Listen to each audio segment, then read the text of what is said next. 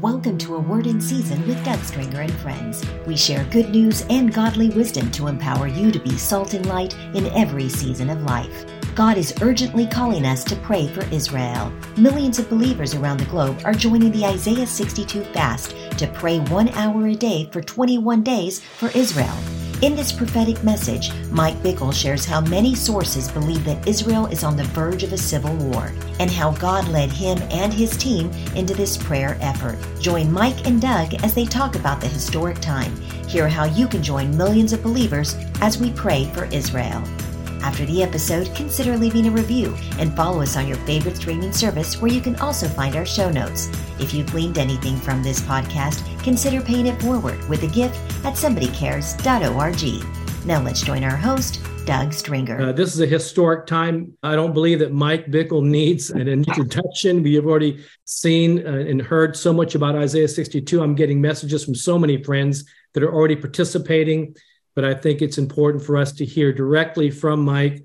Uh, Mike, thank you so much for being with us today. And I'm really happy because it just indicates the hunger and the passion that so many Gentile believers, the Lord has stirred it up in the earth sovereignly. And so we're stepping into a such a time as this hour of history. We, we really are. First, I want to say, Doug, that I have known you and watched your ministry for many years, and I so appreciate your consistency. I mean, you stay locked into Jesus, helping people, collaborating, getting people doing it together in teams, meeting real needs, and doing it with humility and class. And I just, I just, when I hear your name, it makes me smile. So thank you for 40, 50 years, maybe 80 years of faithfulness. I don't know. You're getting up there. I'm telling you. Well, thank you. That means a lot, Mike, because you know, obviously you've been a pioneer that we've all been able to to follow. Uh, many, many movements around the world have have gleaned from what not just I mean even long before IHOP Kansas City, just following all that you've been able to do, all the Kansas City Fellowship. So many people influenced my, my life that have obviously uh, been impacting in your life as well, and you've impacted theirs. So thank you. I'm not trying to make a plug, but I was just looking back over a a book I put out again last year. Was forwarded by Jack Hayford, and you did an incredible endorsement. I'm just very humbled by the words you shared. It's the book Mending the Net. So thank you so much. no, that. it's a no, no. Hold that up just one more moment. That is a significant book. I mean, give a minute on it, and then we'll get right into this uh, 21 day prayer initiative. Give a minute. Come on. Well, I think you said it the best. So let me just quote you on this. You said when you think of the decades of ministry that somebody cares and and Doug has been a part of, you see the consistency of number one, intimacy with Jesus, justice in society, number two, three, compassion for people through good works, four, continual prayer, five, evangelism and revival, six, unity with honor of the body of Christ, and seven, revival of character and leadership and integrity with humility and personal character. And I think at the end of the day, we're all longing and hungry for revival. But for it to be sustainable, there are commonalities of sustainable personal and corporate revival. And we see there are hindrances of great moves of God as well. So thank you for le- leading the way and and for encouraging us along the way as well. I, I, I think you and I were actually on a bus going to a, a prison with Governor Jindal yes. years ago in 2000. Bobby Jindal, yes, we we were, yes. And we were talking about Isaiah chapter one, and here we are talking about uh, you know Isaiah 62 now, but Isaiah one is the point of first reference for all the book of Isaiah. And the Lord says, All the raising of your hands I don't regard, all your conferences and get togethers, et cetera, and sacrifices, because we forgot some key issues. And that was the area of justice, the area of the orphan and the widow, the area of, of repentance and making sure that our hearts were right before God. And, and I think that is really exemplified through the intercession that takes place, and I've been there many times to IHOP in Kansas City, it is exemplified through this humility and this spiritual hunger and thirst for the presence of God to serve a holy, holy, holy God. In that place, we come out of his holy presence undivided, but also with a purpose in intercession and prayer that it becomes real. It's not just something we do in the closet, but it becomes something that becomes very real and tangible to the culture around us. And I thank you again for that. But let's get right into. Hey, well said. Well said. I love it. okay, I'm going to cover five uh, points, and each one of them I'll just take a couple moments on, a few minutes on each one of them. Number one, what is this prayer initiative? What's the one, two, three. The, the second thing, how you can participate in it. The third thing, why Isaiah 62. The fourth thing, why this is so critical right now in May 2023. And then the fifth thing, if we get time, and I don't always get time to this, how did God establish this fast and and what was kind of the backstory? I could give a few moments on that at the end if, if we have time for that. I'll go to point number one, the simple call. It's to call millions of believers to pray one hour a day for 21 days to pray for Israel. Let me say it again to call believers to pray one hour a day for 21 days for Israel, for Jerusalem, Israel. And when I mean Israel, God's the biblical narrative of what God says about Israel. So that's the simple reality. It's just, it's a collaboration of thousands of ministries that are doing this together. And many are having Zoom calls. I mean, I told you I've had about 50, but many other guys have had Zoom calls. And so it's not an IHOP thing. It's not a Mike Bickle thing. It's far bigger than any one. We're one of several thousand ministries that are backing this up. So I just wanted to say that real clear on the front end. There's about uh, we're about eight weeks into this. We started on uh, the the original uh, first announcement was May March 7th, so eight weeks ago. We're well over five million Gentile believers who have set their heart to pray one hour a day for 21 days in the month of May for Israel.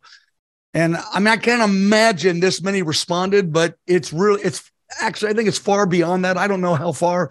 I don't care about the numbers. We were counting up to a million. We hit the million mark about April 1st, about a month ago.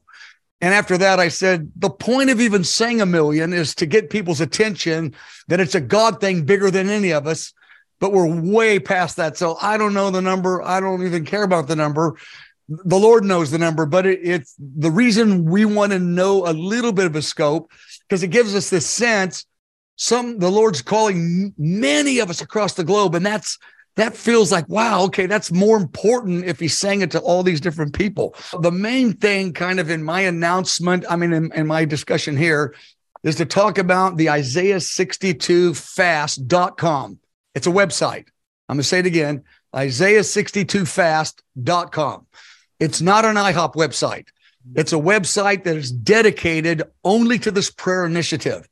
And what it really is, the main purpose is it is a directory, like a thousand ministries that put their website on there so that people in their region and their area can find them to engage with them physically, come to their meetings or through their social media.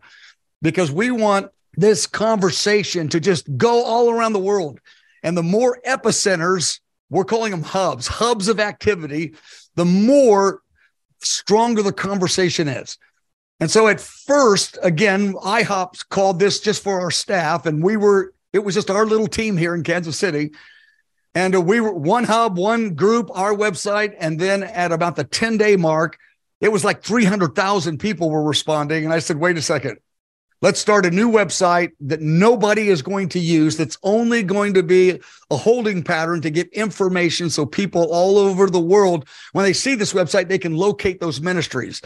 So if the, the requirement we have for you to be a hub or a hub of activity, you have to commit to pray one hour a day for 21 days. Any ministry, I mean, it could be a house church, it could be a dorm Bible study, an office Bible study, a mega church, it doesn't matter. If you will uh, do this, uh, pray with two or three or more for one hour a day for 21 days, you can be that hub and you can put your information and then you could put all your ministry re- resources on your link as much as you want because we want people to find more people and engage with them. That's the real point of this. And so uh, you can, if you commit to uh, one hour a day, two to three people in person or virtually, because some people, many of them, they got their phone in their car, and there's three or four other people in a car with a phone, and they're doing it that way. Fine, this prayer still works. You don't have to be in the same room. And so uh, we've uh, right now, this is mind boggling to me, but we have this information on this Isaiah 62 fast in 100 languages right now. And so we want people all around the world to engage with people in their own language. And so it's it's at that level and so that's what I'm urging you. If you've got a home Bible study or anything and you want to be a hub of activity and you're making that commitment, that's what this website is about. And no one gets to use it for ministry promotion. I mean, your link, you can do anything, but you only get a link on it. People have to hit your link, but we have a search bar so they can find out what nation, what city that's near them. And millions of people are checking out this website. So I'm, I'm just trusting millions of people are going to meet new people. And the conversation about the biblical narrative of Israel is going to increase and increase and increase and increase. And that's the point of that website. Well, Mike, let's pause for a second because you made some great points here that I think we need to address. Number one, for some of our friends that are not necessarily Christians, but they have a heart for Israel, especially some of our friends that are involved in the Holocaust remembrance or with the Consul General's Office of Israel and other friends, uh, why is Isaiah 62 something that you was put on your heart and now you've mobilized millions of people to fast and pray for 21 days will culminate on Pentecost for us as Christians. Uh, what specifically has caused you to share this, to specifically prophetically pray for Israel out of Isaiah 62? Okay, well, Isaiah 62, many of you that because you're intercessors, meaning that doesn't mean you pray all day every day but prayer is a, a regular part of, of, your life with god that's what i mean by you're an intercessor but those of you that are intercessors probably know this that Isaiah 62 is the clearest biblical description of the glory of God coming on Jerusalem of any chapter in the Bible. It's 12 verses, line upon line, glory of God coming to Jerusalem. No chapter says it more clearly or with more detail than Isaiah 62. And, and I've known that for some time. And so I have this idea that about 90% of the body of Christ, you know, the billion or two, whatever the number is, 90% are not aware of Isaiah 62 because they love Jesus, they love revival, they love the Great Commission, but they don't really think much about Israel. I understand that. I was like that for some years. I totally get that. And Isaiah 62 is not really on the mind or in the conversation of, I'm guessing, about 90% of the global body of Christ. But I believe at the end of this May, there's going to be millions looking at that chapter for the first time in a serious way. And it's going to spark new songs, new conversations, new social media dialogue, new sermons, new blogs. I think that it's going to surprise the body of Christ how much they're going to love that chapter. So we we said Isaiah 62 because we wanted people to go, why Isaiah 62? Well, I'm glad you asked. Go read it, check it out, see what you think. And the you know, the 50 Zoom calls I've had, or nearly whatever the real number is, uh, many of them were not aware of Isaiah 62 because it's mostly I'm talking to Gentile leaders. And they're going, okay, we'll check that out. And and I said, well, you got a good surprise coming. You're really going to like it, actually. Maybe at a first read, they won't get it, but if they stay with it just a little bit, they'll get it. It's interesting because many Gentile believers or Christians, when we read through that, we don't understand the fullness. We're the beneficiaries directly because it says in verse 4 that the land shall no longer be desolate or termed desolate or forsaken, and says, speaking to Israel, saying, You shall be Hephzibah, or called my delight is in her, and your land shall be married, or Beulah. And so we become the beneficiaries or those grafted in because of praying for the blessing of Isaiah 62, correct? Absolutely. One thing that many Gentile believers don't know, uh, again, who love the Great Commission, they don't know the biblical declaration of the favor of God on Jerusalem, how that affects the completion of the Great Commission. They don't know the connection of the two. And my point today is not to give a teaching, and that website doesn't give teaching, doesn't have any eschatological positions. It's just a directory of ministries. They can teach on their link. If people hit their link, you teach anything you want. But uh, so I'm, I'm it's like people said, how does that all work? I go, I don't want to do that right now. I just want you to jump into the prayer. There's hundreds of of these links, these hubs that have really good teaching about Israel. Once you get interested, you'll have more than you'll ever have time to devour if you hit some of these links. And so, but the point I'm making is m- most Gentiles are unaware the God of the connection of God's favor on Jerusalem and the fulfillment of the Great Commission and the gospel preached to every nation in the end time harvest. They're deeply connected to each other. And they go, okay, I'm not convinced yet, but if that's true, I'm really interested. I go, just give it a little bit of time. I think I'm pretty sure you you'll be convinced. Isaiah 62, verse six and seven. I'm going to make one or two little points here. I'm going to paraphrase it. Isaiah 62, six. God is prophetically promising. He's declaring sovereignly, I'm going to stir up intercessors for Jerusalem. Well, that's a pretty big promise, really. I will establish intercessors for Jerusalem. It's the only city in the Bible I know where God sovereignly promised an end time promise to raise up intercessors for a city. Okay. You read the next verse, verse seven. He says that these prayer warriors, that's not the language, but that's what it means. They're not going to stop praying until Jerusalem is a praise in the earth. In the Old Testament, Jerusalem becoming a praise of the earth is crystal clear. That happens when the Messiah comes back, when Jesus returns. So, what Isaiah is prophesying, God's going to stir up intercessors that will be alive in the generation that Jesus returns. That's when Jerusalem becomes a praise in the earth. That's code for the second coming of Christ. So, this promise, this uh, prophetic declaration is not something that's been fulfilled for 2,000 years. Sure, the Lord could use that verse over the years, it's talking about the literal intercessors alive in the generation when he comes, because they're still praying when he comes back. So that's a eschatological promise for a certain time frame in history. And I've talked to a bunch of my friends in Israel and a bunch of prayer, uh, you know, prayer movement historians. There's not a lot of them, but a few of those guys. And I said, Do you know any time in history there were 10,000 Gentiles prayed for Israel for 10 straight days. And most, I mean, everyone said, no, no, there's no record of that. We, we've never heard of that. So if never in history that any of us are aware of were 10,000 Gentiles prayed for 10 straight days for Israel, what does it mean if 5 million are suddenly now praying an hour a day, the same time in 21 days? And they said that would be once ever in history. I go, I believe it's a beginning of an escalation of the Isaiah 62, verse 6 sovereign end time promise. It's a beginning of an escalation of that promise across the earth. They go, yeah, yeah, well, I guess it would really have to be. It's never happened before.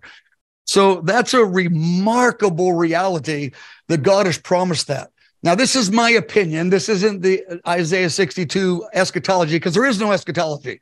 We got post trib, pre trib, no trib. This is a call to prayer. This is not a place for, for eschatology to be declared there.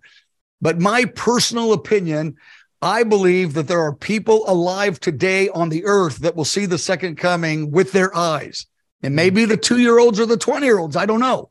I don't know that I will. I'm 67, but I believe my grandchildren will. That's just a that's a conviction. That's not a prophecy. But if that's true, then that means we are in that early days of that generation. That means Isaiah 62 is going to explode. Verse six. This is a set time in history where God is setting Gentile intercessors on the wall of intercession for the city of Jerusalem all around the world. And that's remarkable significance of that. Now, let's think of the implications of this. Uh, first, this I'm using the number 5 million. Again, we quit counting at the 1 million, but I've talked to so many ministries that are over millions since then and they're all saying not all, that's exaggerated. The vast majority are saying we're all in. So the number's way above a million. I'm saying 5 million, but I haven't counted. Some people said, "Can we register with you?" That I go, "No, I don't. Individuals register with us. Register with God. No, you, you and God do it. I just want ministries so we can make them known to people." So the ministries are not registering with us. They're just putting their info so other people can find them in their area so the conversation grows faster. That's the that's the only reason for for this Isaiah 62 website. But anyway, let's take the 5 million. And let's say 5 million an hour day. Probably, I'm guessing, I don't know, another 5 million maybe we'll pray once a week out of curiosity. They're going, you know what? All these people are doing this. I'll do it a little bit. I'm just making up. So that's 10 million that are that are leaning into this. All of those 10 million people, they have three or four friends for sure. So a year from today, there'll be 30 or 40 million believers not committed, but leaning into the conversation for the first time in their life the biblical narrative of Israel. And what I have found is that when people lean into that conversation, and it is not hard to convince them. Now, this I'm going to talk about IHOP for like 30 seconds here because this is not an IHOP story. That's not the point. But we uh, started IHOP 24 years ago, and we go 24 hours a day with worship teams and uh, prayer led by worship teams. And we took the idea from YWAM. Everybody raises their own support. And so we've got about 600 uh, staff members. It's their full time job. And they basically commit to serve, it's their full occupation, 50 hours a week. So half the time they're in the prayer room, the, other half the time they're in service or ministry, whatever, that kind of thing. But in the 24 years, it's our 24 year anniversary, literally this week. Sunday's our 24 year anniversary that we've been going on this. In that 24 years, we've had a nearly 25,000 people that have been here on a full time basis, maybe two or three years only, then they move on. For years, we had a thousand staff members for maybe 10 or 12 years, a thousand full time workers here. And so they stay a couple years, then they go out to the nations. Why do I want to tell you that? Here's why because it's really encouraging. Of those near 25,000 people, 90% of them came here over the 24 years at different years, you know, and they said, it's the most repeated conversation I've heard at IHOP. My church didn't do Israel. I've heard that so many thousands of times. And I said, okay. Now, they didn't do Israel, not because their church was against it, because the churches were just silent. They were just silent. They were not against, they were silent. And, and I've wondered why were these churches so silent? And here's my theory. I could be wrong. I'm wrong on lots of things. So this wouldn't be the first time, but I'm guessing in the last 40 years, 40 years, there's 500 or 1,000 seminary professors that have taught replacement theology. I have no idea what the number is. I just made that number up. But anyway, let's say 500 or 1,000. In seminaries, they're PhDs, they're real smart, and they've taught hundreds of thousands of men and women that have been pastors over the last 40 years at different times. Those pastors heard their seminary professor, brilliant, intelligent, Greek, Hebrew, history. And so they left seminary not convinced that Israel had no purpose, but intimidated, going, you know what? I'm not smart enough to really tear this apart. So they're not against Israel, they're just silent. And 20 years go by and they've never talked on it one time.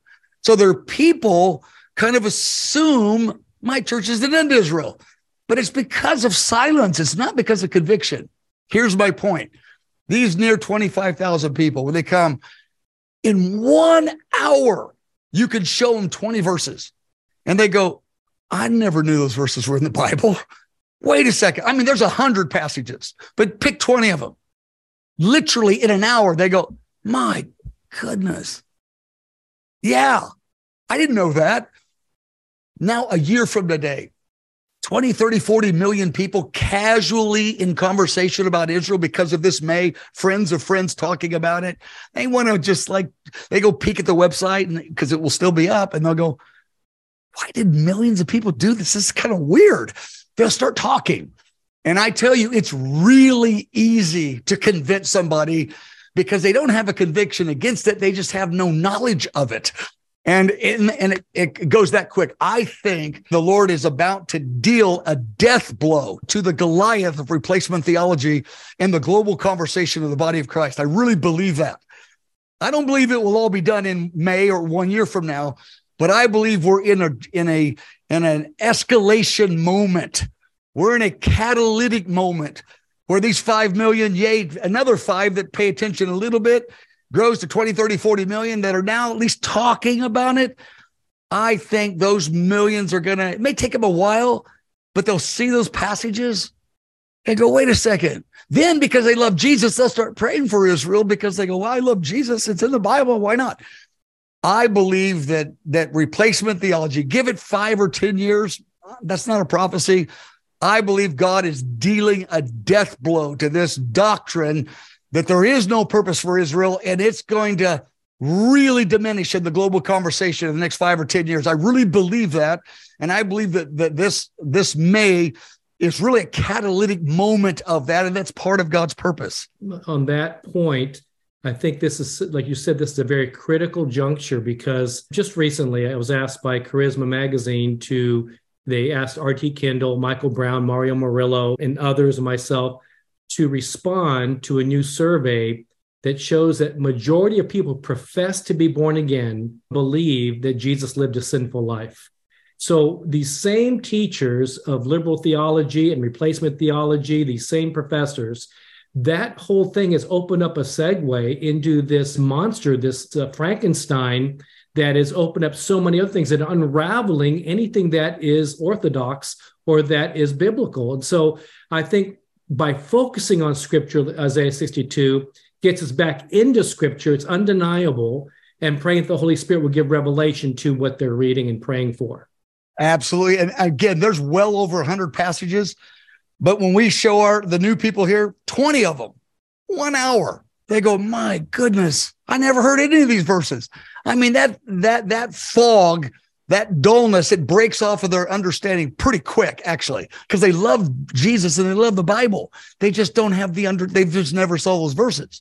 So, so I'm really encouraged at the hour we're living in. So for some of them, it's not that, like you said, they're silent because it's convenient for them because they don't want to be in confrontation to truths. But we have truth is confrontational. We sure speak is. love seasoned with grace, but it need to speak the truth nonetheless.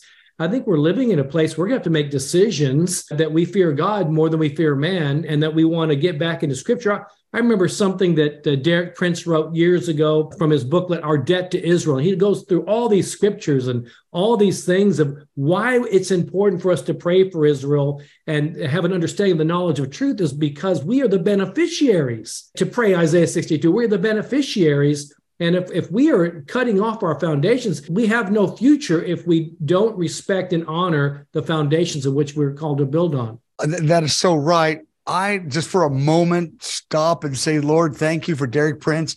We're talking about the 1960s, 70s, and 80s. Nobody was talking about Israel. Well, that's not exactly true. Nobody. It was such a small number. And he was like uh, this strange teaching. I remember reading his books in the 70s. Actually, I rejected him. I was a replacement theology guy. I'm embarrassed, but I was. I thought, this guy, whatever. I look at it now, 40 years later, I go, that guy was a voice in the wilderness crying out because scores of guys our age in, their 60s or 70s, we got our start from Derek Prince. And so, Lord, thank you for Derek Prince. Really, thank you. I just wish I would have paid attention right away instead of wasting a few years, but enough of that.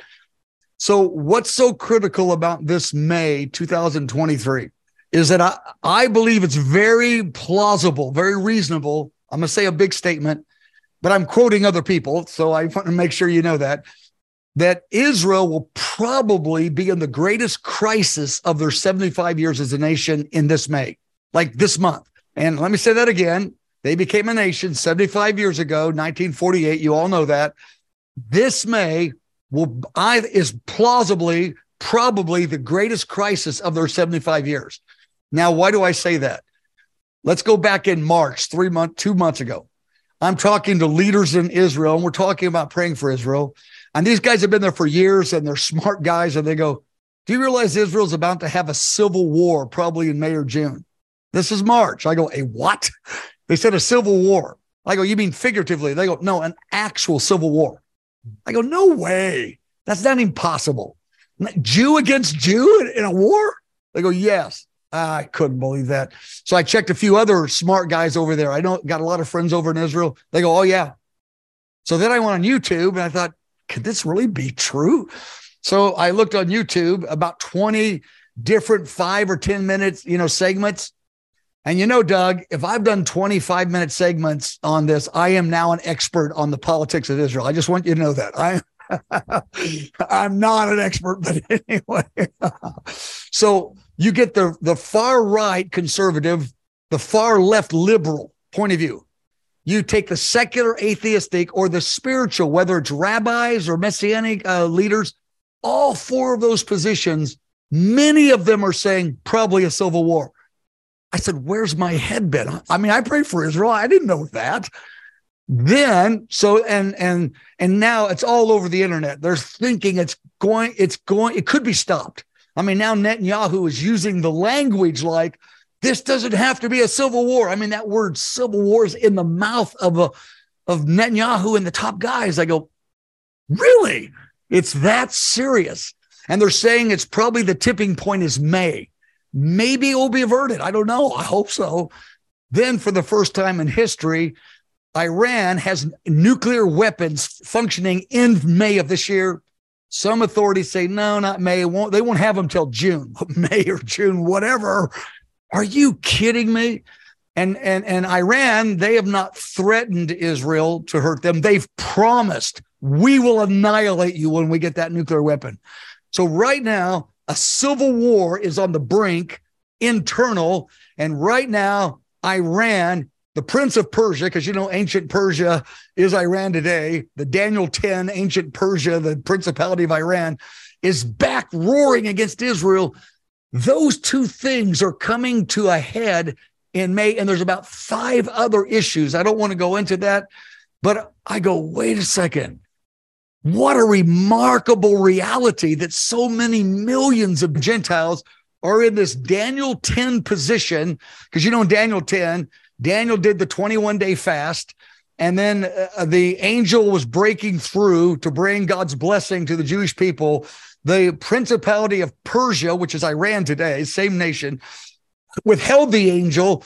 Daniel prayed 21 days, and, and then Michael comes and removes that demonic principality, delivers Israel from that attack.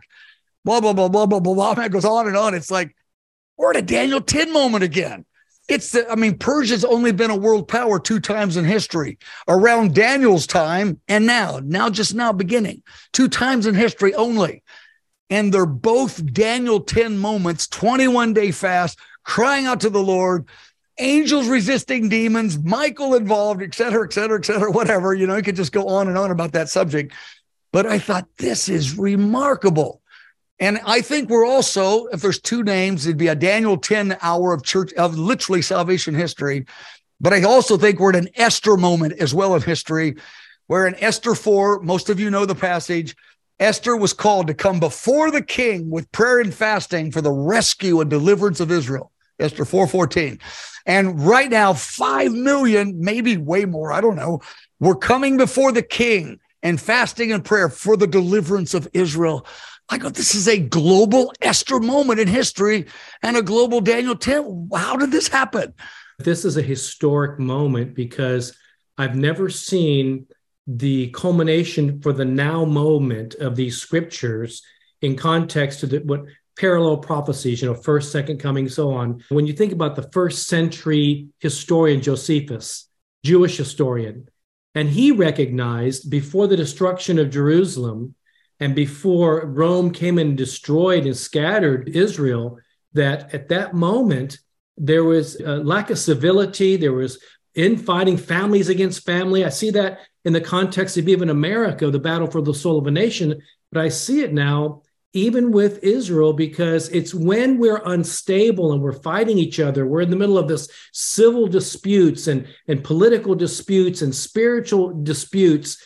That's when the enemy gets us off balance can come in. And that's why in this moment, different than even in the first century, the destruction of Jerusalem, when Jewish historian Josephus mentioned that, he said that there was civil unrest. Society became unstable and lawless. There were seditions arose everywhere. He said that even Jews gathered together in bodies in order to rob the people of their own country. Uh, there was armed mobs, ransacked towns, looted storehouses, pillaged uh, the countryside, and, and families against families. An uncanny similarity to today of what's yes. happening in our country, but also in the context of Israel and America. But the difference is now is that we have an opportunity for millions of Gentiles to pray that this would be averted, that would be that would not happen, that would be diverted, and that the prince of the air of Persia would be exposed, other things would be exposed, and that God would do an intervention at a time. And, and this 21 days, I think, is going to be critical to do that. We're totally on the same page. I'll take maybe three, four, five more minutes, and I'll tell you because I think I got a little time to squeeze it in, and then we can have a discussion of how this fast came came to be because eh, people that have heard this it gives them more confidence how sovereign this thing is because of all the human weakness. This was like a a series of stumbling and errors of it wasn't great prophetic insight. It really was a stumbling we fell into this. And because that's real i go Lord, what is going on? And his answer is for such a time as this, I did this. I told you in Isaiah, I would stir up intercessors. I sovereignly am moving. This is way bigger than any of you guys down there. So I'm gonna give the story real quick, and then we'll have some comments. And Brandon, I want to hear from you, man. This is my buddy's right there. I'm staring. You're right under me on, on the screen, and I get the big smile. I love it. You're my friend. Anyway, uh, 40 years ago, just a minute on this. 40 years ago, when I was 27 years old, I had a young adult church. I'm 67 now. I was 27 then. We had about a 500 member young adult church, and the Lord, in some really clear way, called us as a church to go on a 21 day fast. And we prayed some hours every day and for 21 days in May 1983. Okay, great. Uh, in that 21 days, about five or six supernatural things happened. I'm not going to go into them. But for 40 years, I have told uh, people May 83, those five or six supernatural things, blah, blah, blah, blah, blah, blah. Everyone in my world knows the May 83 story almost heard it too many times. So I pastored that church for 16 years, then resigned, then 24 years of IHOP. So the 16 and 24, that's 40. I have told the May 83 story so many times. I'll just tell you one thing he said then. It was so bizarre to us. He spoke audibly. He said, You'll have 24 hour prayer with singers and musicians one day. I didn't have any interest in that. I couldn't believe it. I just couldn't believe it. But because it was an audible voice of the Lord communication, you get like one of those in your life, maybe two at the most. We put a sign on the wall. So for many years in that 16 year period, as the church grew, the people would come and go, What's that? I go, 24 hour with singers and musicians. I go, I don't know. I have no idea what that is. And the Lord also said that in that day, when that happens, you'll see a hundred million Gentiles pray for Israel that was stupid to me when I when the prophetic people were saying that, but the Lord confirmed it. But I said that can't be. There's no internet. You, I mean, the Super Bowl only had 10 million people. I mean, 100 million. What? That made no sense at all. So 40 years later, I've told the story so many times. So in January this year, that's the point I'm getting at. We're at a leadership meeting, and uh, one of my leaders said, "Hey, it's January. You know, in May it's going to be the 40 year mark." Why don't we do the 21 year fast again? I go, I don't want to do that. Are you kidding? Because the May 83 21 day fast, yeah, five or six supernatural things happened. Those happened in a five minute window. The 21 days was boring. It was horrible. I go, no, I'm not going to do that. And he goes, yeah, just to celebrate. I go, who celebrates a 40 day, I mean, a 40 years anniversary of a fast? You don't celebrate a fast. You have a party if we're going to celebrate. Anyway, my leadership team rose, I mean, not rose up, that sounds bad, but they said, Mike, no, listen, it's God. Let's do it again. And it was, it was kind of funny because when they say let's, most of IHOP is under 40. They were not even alive yet. I go, let's do it again. I go, if you knew how boring it was, I don't think you'd be that excited. But anyway, I caved in. But I want you to know I resisted it. I, I said, okay, okay. I mean, how can I complain? My leadership team wants to go on a fast. I, okay. I mean, that's good. I'm going, brother. Okay. So three weeks go by. Now it's February. We're in the leadership meeting. And I said, and I call it my uh, Balaam's donkey moment. I've got a few of those in my life where you say a prof, some prophetic utterance that you didn't even know. It's like Balaam's donkey prophesied, spoke to Balaam. And I, I said this sentence. I go, this is now February. I go, well, since we agreed in January, we're going to do this 21 day fast in May. Let's do all 21, four hours a day for Israel. We've never done anything like that.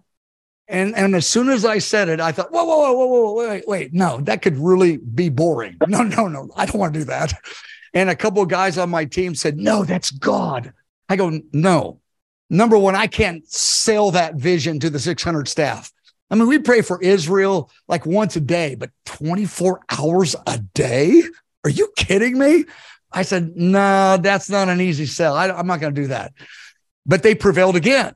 So, so far I got two strikes. I didn't want to do the fast and I didn't want to do the Israel thing, though it blurted out of my mouth before I thought. I've done a few of those in my life.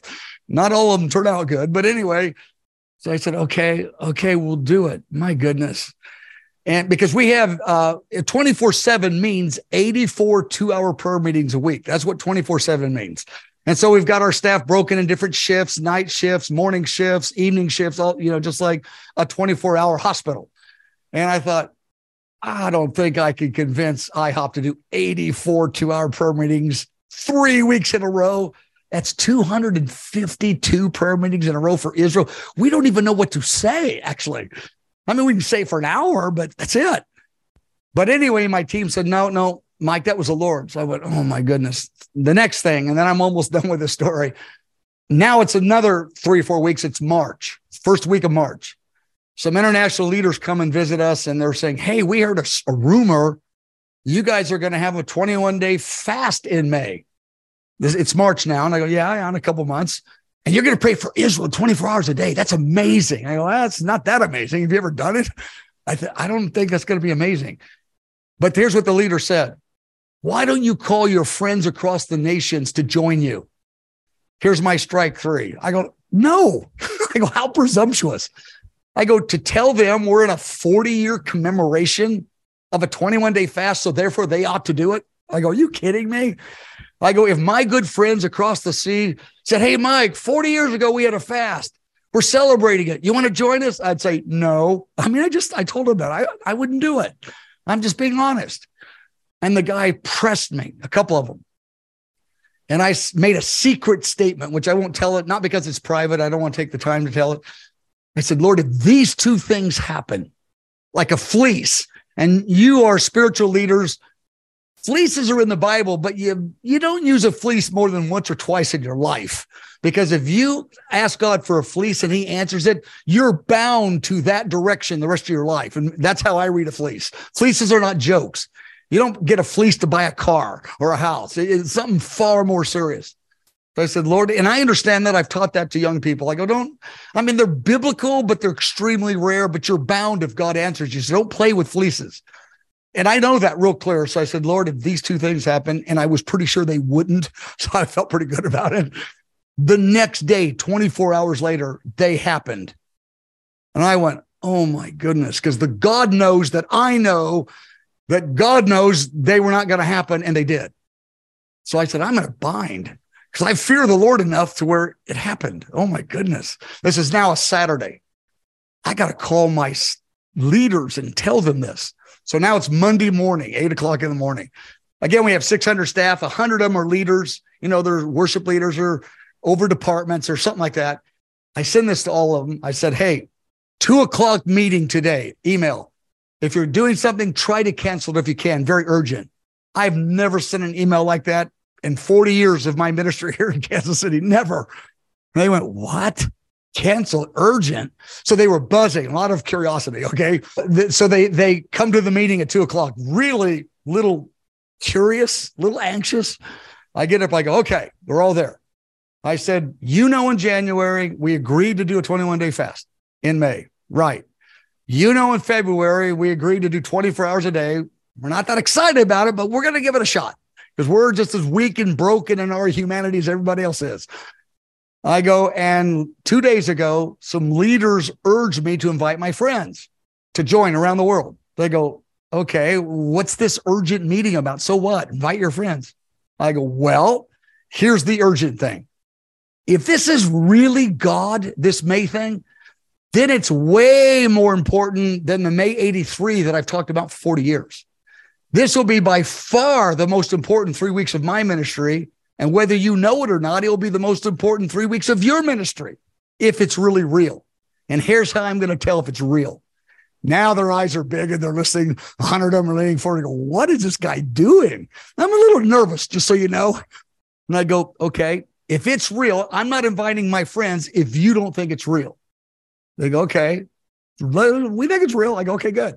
Here's, here, here, here's the litmus test. I'm asking IHOP, we got about 50 departments in the whole ministry of the 600 staff. I want to shut down almost every department. They go, that that's strange. I go, why? Well, you work 50 hours a week. You're going to be free of your responsibility. I want the majority of our leadership team in the in the prayer room 12 hours a day for 20, 21 days. Mm-hmm. Now, is this God or not God? If it's not God, we're ending it here. They stared at me. I couldn't believe I said it, to be honest. But they were kind of shocked because we've never done that. It ends up that out of 600 staff, 300 said we'll do it. And I even talked about it a little bit. I go, you know, it's a cool announcement. It won't be that great, just so you know. You've never done this. Everyone at IHOP is here two hours a day in the prayer room. Here's the prayer room right, it's right behind me. Or they're here four hours a day. No one is here 12 hours a day. No one. I go 21 straight days. Are you in or you're not in? And they said yes. I go, if that's true, I got I I now have courage to call others. So some guy taped that uh leadership meeting. We don't tape leadership meetings. We just talk openly. Nobody tapes a leadership meeting. The guy put it on YouTube without telling me that night. I didn't even know it. 10 days later, some young people, our young people came to me and said, because they do the YouTube stuff a lot, and they came and said, 50,000 people have seen that 40 minute staff, that boring staff meeting you had.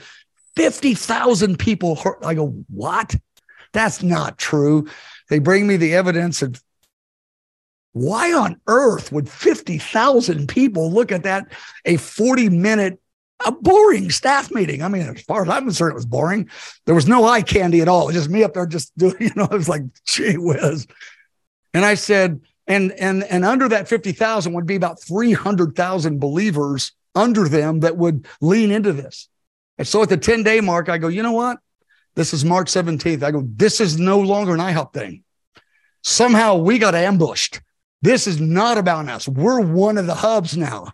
And now, four weeks after that, because that was, uh, you know, um, six weeks later, it went from 300,000 to, again, I'm just saying 5 million. I don't really know the number, but the numbers are so, we're one of several thousand hubs. And I said, no, we're going to start a website, Isaiah 62, just as a directory for people to put their own uh, information so people can find them all around the world so they can enhance the conversation.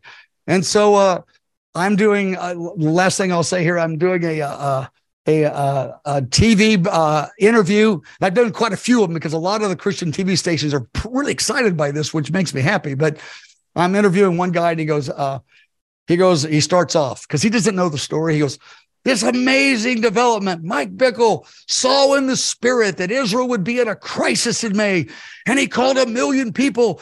It's remarkable. Mike, how did you know there was going to be a crisis? And I go, I didn't. He goes, Well, well, I don't understand. I go, I didn't know there was going to be a crisis.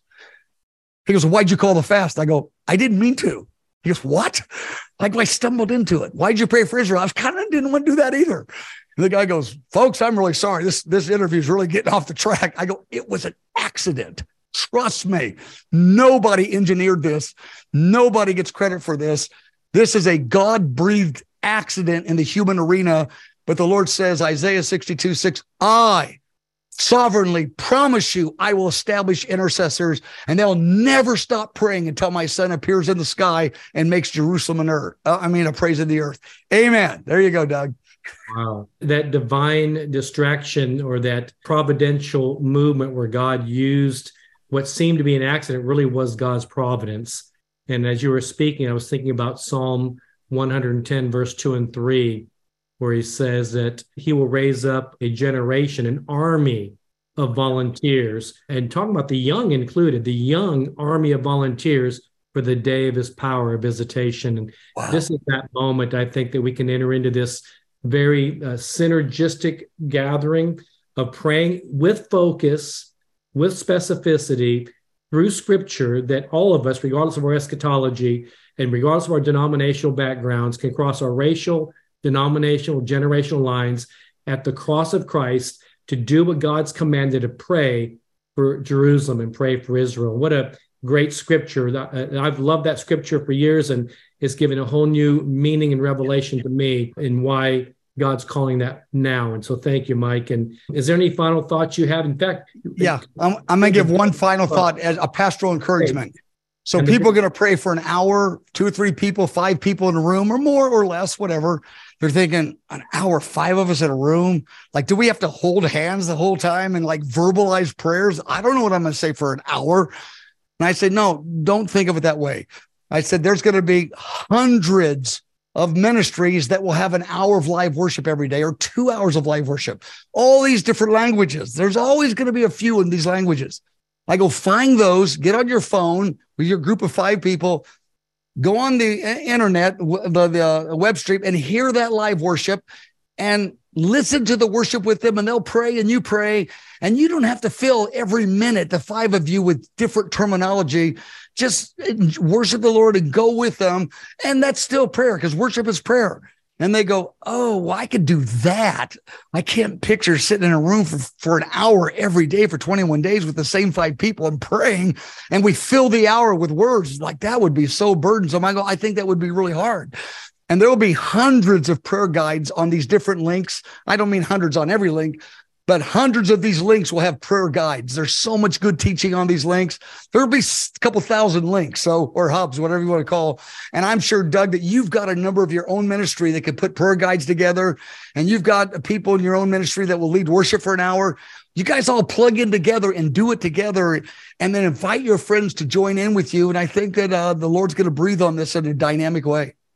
Absolutely. In fact, I would encourage people, and we can send you these links also. Derek Prince has some really specific scriptures, and he quotes from his booklet, Our Debt to Israel. So you can go to Derek Prince website or to their Facebook page and pull some of them as well. Hey, and Doug, why don't you on your link put some of that information on it so but everyone that hits you will see that information. Like I'll get my people to go to you and get that information. Okay, great. Well, this has been uh, very exciting. So it's going to start May 7th, but it's interesting to me how it is culminating on Pentecost. So I think for the Gentiles, for Christians, that we see this is how it is a dual prophetic act because not only are we praying in order to pray for Israel, Isaiah 62 fast and fasting, we're also praying that God, would you do again an outpouring of your presence in such a way we've never seen before from Jerusalem and to the rest of us. So, what a great opportunity for us to join in intercession, prayer. You know, Leonard Ravenhill used to tell me that God doesn't answer prayer, He answers desperate prayer. Ooh. And I believe that when we get out of our shallow platitudes and religious incantations, we begin to desperately pray together at a time like this, that knee posture, fasting together, there's something of a corporate anointing that is released. There's a corporate attack on the name of the Lord. There's a corporate attack on his church. That we see satanic things arising, but this is where the corporate response is from a knee posture that gives us the authority and power from heaven as we focus together in corporate unity, praying to the Lord, seeking God, worshiping God with a focus. Could it be that God will pour out an outpouring of his presence that we haven't seen in 2,000 years? This could be that moment but yes. it's going to have to be us joining together in agreement out of desperate, passionate prayer and intercession before. The- I love it. Hey, I'd like Brandon just to say one word. Brandon, what do you think over there? Thank you, Doug, for inviting me. Um, first of all, uh, Mike, he knew that. Uh, first of all, I love Israel, and I, and second of all, I love you. So uh, he was he was gracious to invite me. I am uh, just flabbergasted with the prophetic significance of these uh, 21 days. Um, I was in Israel November the 8th. Uh, unbeknownst to me, it was the night that there was scheduled to be a blood moon, uh, it, that sighting in the earth. Uh, and it was the elections in America was happening. And the elections in Israel had just happened. And so I awakened at two in the morning, uh, right down the road from the Wailing Wall. And, uh, and I began walking to the Wailing Wall, knowing that I, I could not sleep uh, during the night where there was a blood moon sighting due to hit in the earth. And I asked the Lord, I said, Lord, what is this? Why am I here, first of all, in Israel?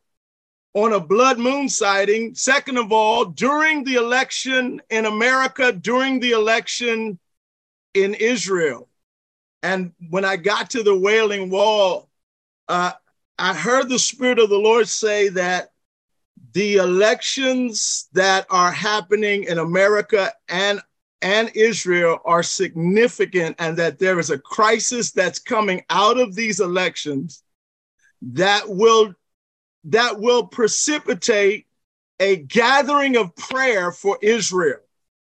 Uh, and uh, and so uh, I've been holding this in my spirit since November, and I wrote it in the book that I wrote that you uh, did the forward, Mike, uh, about uh, the uh, the coming, um, the coming of the Lord, and how to prepare for what's coming.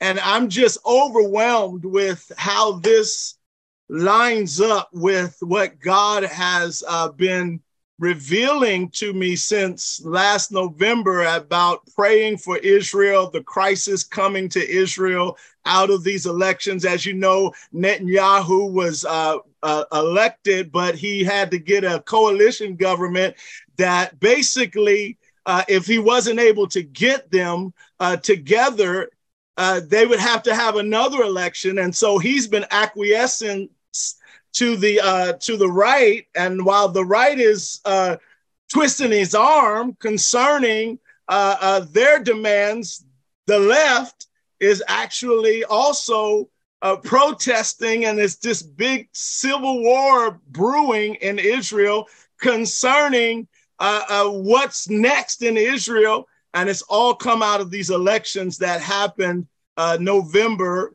during a blood moon in Israel.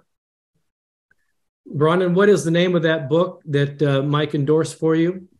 Uh, it's called The Antioch Mandate uh, How to Transition the Present Christian Culture Out of the Pandemic of 2020 to Reach the Generation of the Lord, Lord's Return. I had the pleasure of reading through some of that. Your consistency. Some people talk about prayer, some people pray.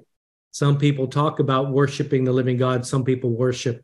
Everything we do, we cannot do by good works alone. We need the manifest presence of God. We need the presence of God. It's transformations will never happen without the manifest presence of God. So we need to get back to that place of seeking his face, seeking his heart, seeking his presence, and we will see what seems impossible to man out of human impossibility. God can turn things around if God's people will get back in proper order before him. You know, recently I took a major fall. My face and my head hit the concrete, had some fractures just recently. Actually, it was on Easter Sunday afternoon. Thank God the Lord healed me. And before I got to the surgeon, they said, It doesn't look like you'll need surgery. It can grow back on its own. So the swelling's been going down. But here's what happened out of a fall, they found something else in my thorax dealing with my heart.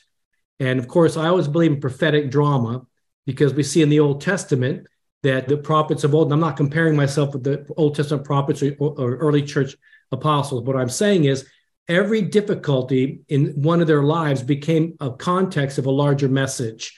And I believe the Lord is speaking to us as they found this thing possible sending a aortic aneurysm, but would have never been found if they if I hadn't fallen down and broke my face. Wow. But I believe the Lord is allowing some shakings in his church to expose the hidden things of the heart so that we can get back where we need to be and God can intervene on our behalf. And I love what Second Chronicles 5 says. When the priests came out of the holy place, they came out not according to division. There's something about getting in the presence of a holy, holy, holy God that equalizes us in his presence. All the things that we think can divide us, this dealt with in his presence. And when we come out of that presence, we're undivided, become one sound, one voice of worship and declaration that the glory of God can come. And that's what we have to be. And sometimes revival will come by choice and other times by circumstances. It's important for us at this time as we have a choice to join in in Isaiah 62 fast. Mike, tell us again the date it begins. This Sunday, May 7th. And May we only 7th. picked the days because it was the same days 40 years ago. We didn't even no, we'd have never picked May. It was only because of 40 years ago. And it culminates, and it didn't pick it for that reason. It's culminating on Pentecost. So this nope, is we didn't. that we don't want to miss the moment. We don't make altars to the past, but we look at the past landmarks along the way, bring it to the context of where we are, so we have direction for the future. This is a moment that we need to enter into together.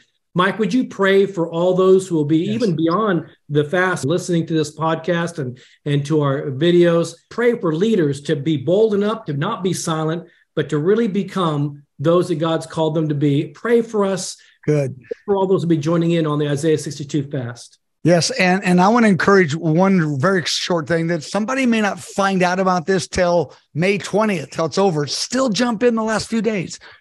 And because it's not really a 21 day thing. That's the catalytic moment. This is for 10 years. We're not, this is a beginning. So if you don't hear it till the middle of it, still jump in and, and be a part of it.